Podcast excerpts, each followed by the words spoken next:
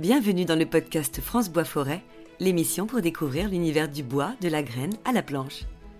La troisième saison de notre programme est consacrée à l'impact du changement climatique sur nos forêts et les moyens de s'en prémunir. Créé en 2008, le réseau RMT à Force met en relation les acteurs de la filière forestière en intégrant la recherche fondamentale, l'action sur le terrain et la formation. Son objectif est avant tout d'accompagner les professionnels dans l'adaptation des forêts au changement climatique. Le partage d'informations est une des clés du réseau qui a mis en place plusieurs outils pour les aider à anticiper.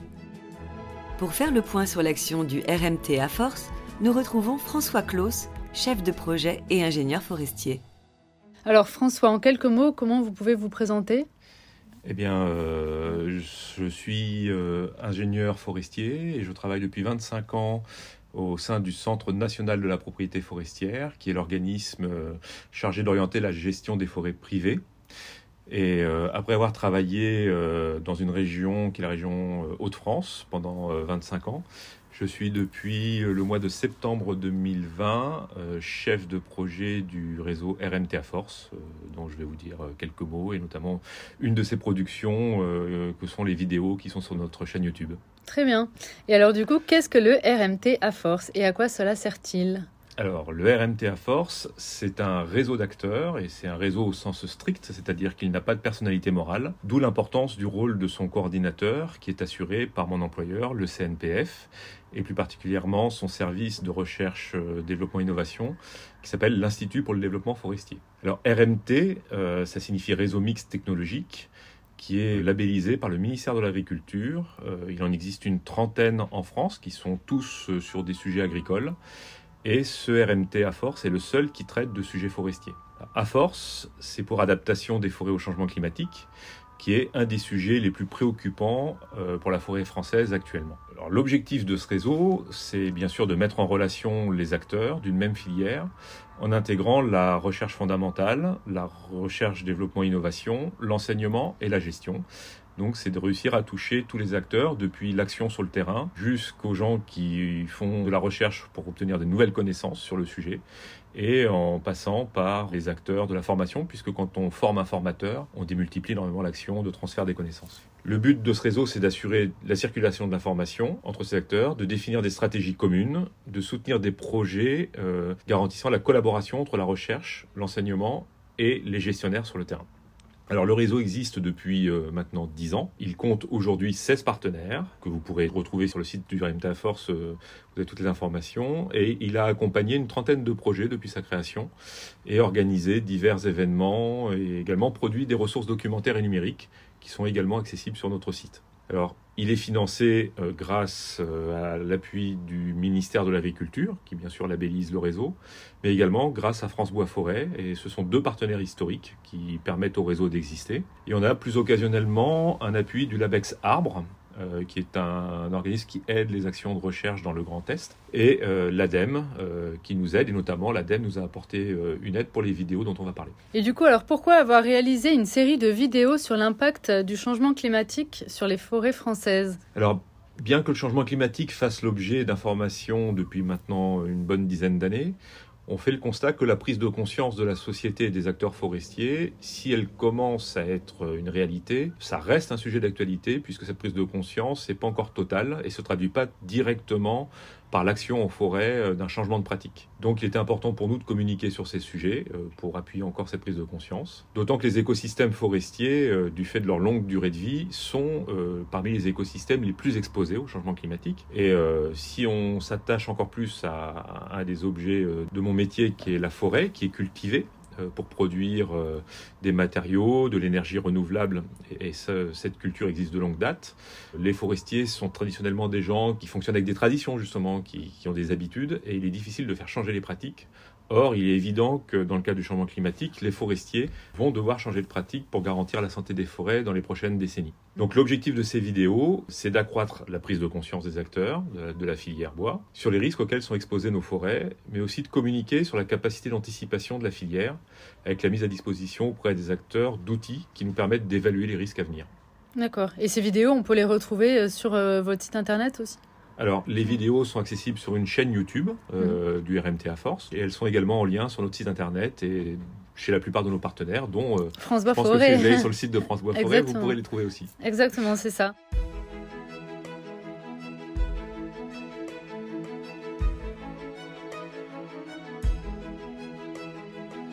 Et alors, euh, en quelques mots, quels sont les impacts attendus du changement climatique sur les forêts? Alors, c'est ce qui explique euh, notamment les deux premières vidéos euh, qui sont sur notre chaîne YouTube.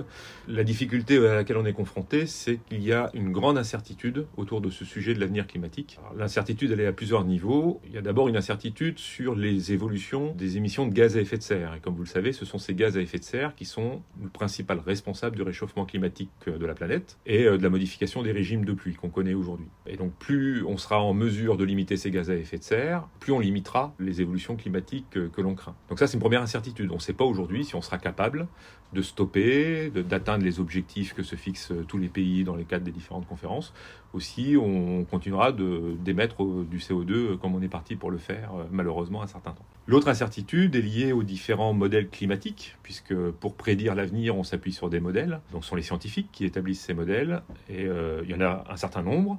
Et les modèles sont plus ou moins optimistes ou pessimistes sur l'évolution du climat, même quand ils analysent une même trajectoire euh, d'émissions de gaz à effet de serre. On a des modèles qui vont donner une trajectoire plutôt optimiste et d'autres qui vont donner une trajectoire. Donc ça, c'est une deuxième incertitude qui s'ajoute à la façon dont on va gérer nos émissions de gaz à effet de serre. On a aussi d'autres incertitudes qui concernent la capacité des écosystèmes à réagir aux changements auxquels ils seront exposés.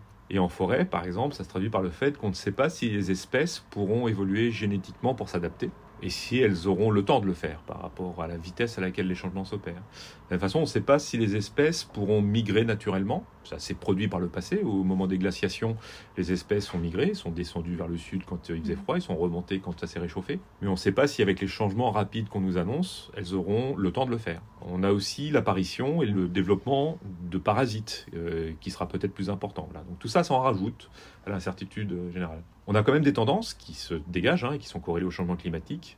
Ce que l'on sait, c'est que les températures moyennes annuelles augmentent, ce qui jouera sur euh, l'aire de répartition des espèces. On sait que les étés seront plus secs, ce qui Mhm. fait que les espèces euh, vont avoir plus soif et seront plus soumises à des stress euh, qu'on appelle stress hydrique. Et on sait que les périodes de canicule seront plus fortes et plus longues. Ça, ce sont des choses qui sont établies, qui sont corrélées au changement climatique, donc qui vont s'augmenter. Et donc les impacts induits sur les arbres, ben, ça sera du stress hydrique plus régulier et plus important, avec des événements extrêmes comme les canicules qui vont entraîner des dépérissements. On commence déjà à en observer en forêt.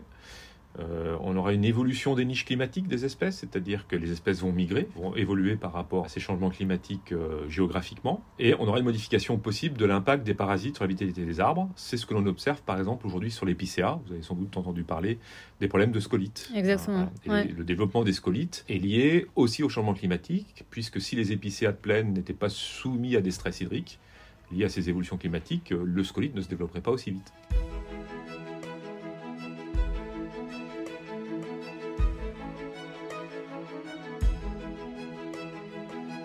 Existe-t-il des outils euh, pour que les forestiers puissent anticiper ces impacts?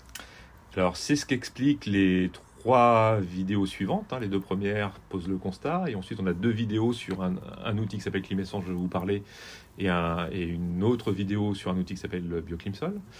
Euh, les acteurs de la filière travaillent ensemble, et c'est le rôle du RMT à force de, mettre euh, ces acteurs euh, ensemble pour travailler à la production d'outils afin de mieux comprendre et anticiper les impacts du changement climatique sur les arbres et la forêt. Alors, parmi les outils qui ont été développés au sein du réseau, on a un outil qui s'appelle Biljou, qui plus un outil d'expert, mais qui est important pour comprendre les phénomènes. Il permet de comprendre finement comment s'opère le déficit hydrique et quelles sont ses conséquences sur les arbres et les peuplements. On a développé un outil qui est un peu plus accessible, qui s'appelle Archi, qui permet de décrire l'architecture d'un arbre. Et quand on décrit l'architecture d'un arbre, comment on poussait ses branches, quelles sont les branches vivantes, les branches un peu moins vivantes, on arrive à comprendre comment l'arbre réagit au stress hydrique et surtout s'il est en capacité d'être résilient ou pas par rapport à ce stress. Donc c'est un élément de diagnostic important pour savoir si les peuplements qu'on a devant nous ont une chance de survivre ou vont vraiment euh, aller vers le déclin. Un autre outil qui vient d'être mis en ligne en juillet dernier, qui s'appelle Climessence, qui lui est accessible à tout à chacun sur Internet, regroupe les résultats de deux projets. Un projet qui s'appelait Caravane, qui est une base de données très complète sur 150 essences forestières utilisables en France, avec des critères qui permettent de les comparer, et notamment des critères sur l'adaptation au changement climatique. Et l'autre projet qui fait partie de ce site Climessence s'appelait euh, IKS Maps. Là, c'est un modèle d'évolution des niches climatiques des espèces forestières. Et ce qui est intéressant, c'est qu'il permet, entre autres modalités, de visualiser des cartes de la répartition climatique des espèces aujourd'hui, mais également en 2050 et en 2070 selon les différents scénarios du GIEC et selon différents modèles climatiques. Donc ça permet de visualiser justement cette incertitude dont je vous parlais au début. Un autre outil qui est développé euh, essentiellement par le CNPF s'appelle Bioclimsol. Cet outil, c'est le fruit de 10 ans d'études sur le dépérissement des forêts. Cet outil permet, grâce à une application euh, de terrain qu'on appelle Forecast, de réaliser un diagnostic à l'échelle de la parcelle pour savoir si les arbres qui sont devant nous ont une chance de survivre ou vont dépérir en fonction de l'évolution du contexte climatique à plus 1 degré ou à plus 2 degrés Celsius. Il existe bien d'autres outils, plus ou moins complexes, plus ou moins accessibles, et le RMTA Force a lancé une étude euh, qui s'appelle Mode Adapt, euh, qui est réalisée par AgroParisTech, afin de dresser une cartographie de tous ces outils et de permettre aux acteurs de savoir quel outil permet de répondre à quelle question et dans quel contexte on peut l'utiliser. Alors on a une chance en France euh, par rapport à, cela, c'est qu'on a une possibilité offerte aux forestiers de disposer de plusieurs outils, de nombreux outils de diagnostic. Et c'est important parce que ça permet de confronter les hypothèses, les trajectoires, et quand on est dans un contexte incertain, bah, plus on a d'informations euh, diverses pour faire les choix, euh, plus ce choix est avisé.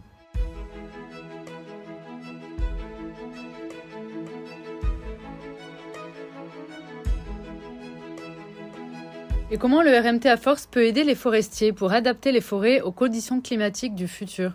Alors, la première chose que souhaite faire le réseau, euh, c'est d'accroître encore la prise de conscience sur les changements qui nous attendent et les outils climatiques vont nous y aider, parce qu'on fait le constat que le changement climatique, même s'il rentre de plus en plus dans l'esprit des gens, ne se traduit pas encore directement euh, en action sur le terrain, lorsque euh, bah, là où on sait que on a de fortes raisons de penser euh, que la forêt en 2070 aura un visage très différent de celle qu'on observe aujourd'hui grâce à tous ces outils qu'on a développés, il est essentiel que les propriétaires et les gestionnaires en aient conscience et entame la transition qui s'impose. Ensuite, euh, nous devons proposer des solutions d'adaptation aux, forestiers.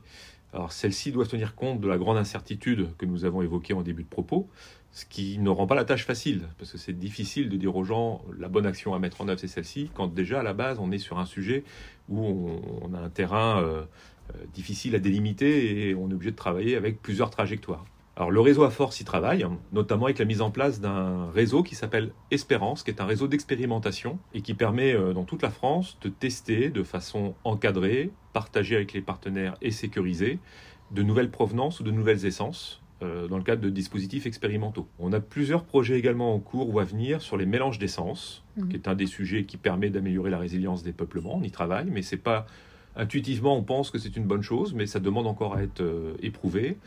On travaille aussi sur l'impact de l'intensité de la gestion sur la vitalité des peuplements forestiers. On pense que si on coupe davantage d'arbres et qu'on a moins d'arbres sur une parcelle, ils seront plus résistants à la sécheresse, mais ça demande également à être éprouvé. Et on travaille sur les méthodes adaptatives de renouvellement des peuplements en contexte de stress hydrique, c'est-à-dire qu'on essaye de voir si on peut apporter davantage d'ombrage, davantage d'accompagnement, enfin travailler un peu le sol à l'endroit où on plante le plan, savoir si mm. ça améliore ou pas la reprise du plan quand on est en situation de, de forte sécheresse au printemps. Et on a un élément important aussi sur lequel France Bois Forêt nous appuie, comme le ministère de l'Agriculture et d'autres partenaires euh, qui vont s'adjoindre à à cet appel à projet euh, très bientôt. On a un appel à projet en 2022 qui nous permet de lancer des initiatives partagées entre le monde de la recherche et le monde de la gestion. C'est un des éléments fondamentaux de ces appels à projet, c'est qu'on souhaite mettre ensemble recherche et gestion pour monter des projets, pour répondre aux questions que se posent actuellement euh, les forestiers sur euh, bah, les différents sujets que je viens d'évoquer avant, mélange d'essence, intensité de gestion, et aussi comment est-ce qu'on peut mieux faire passer les messages auprès des acteurs de terrain. Eh ben, merci pour tout ça. Et puis si on veut vous retrouver sur les réseaux sociaux, vous êtes présent vous sur LinkedIn Alors on a euh, effectivement une page LinkedIn, on a une chaîne YouTube mhm. et on a un site internet. Eh ben, très bien, ben, on n'hésitera pas à vous contacter si on a besoin d'autres informations, mais c'était très clair. Merci beaucoup François, à bientôt. Merci à vous. Au revoir. Le podcast France Bois Forêt, l'émission pour découvrir l'univers du bois, de la graine à la planche.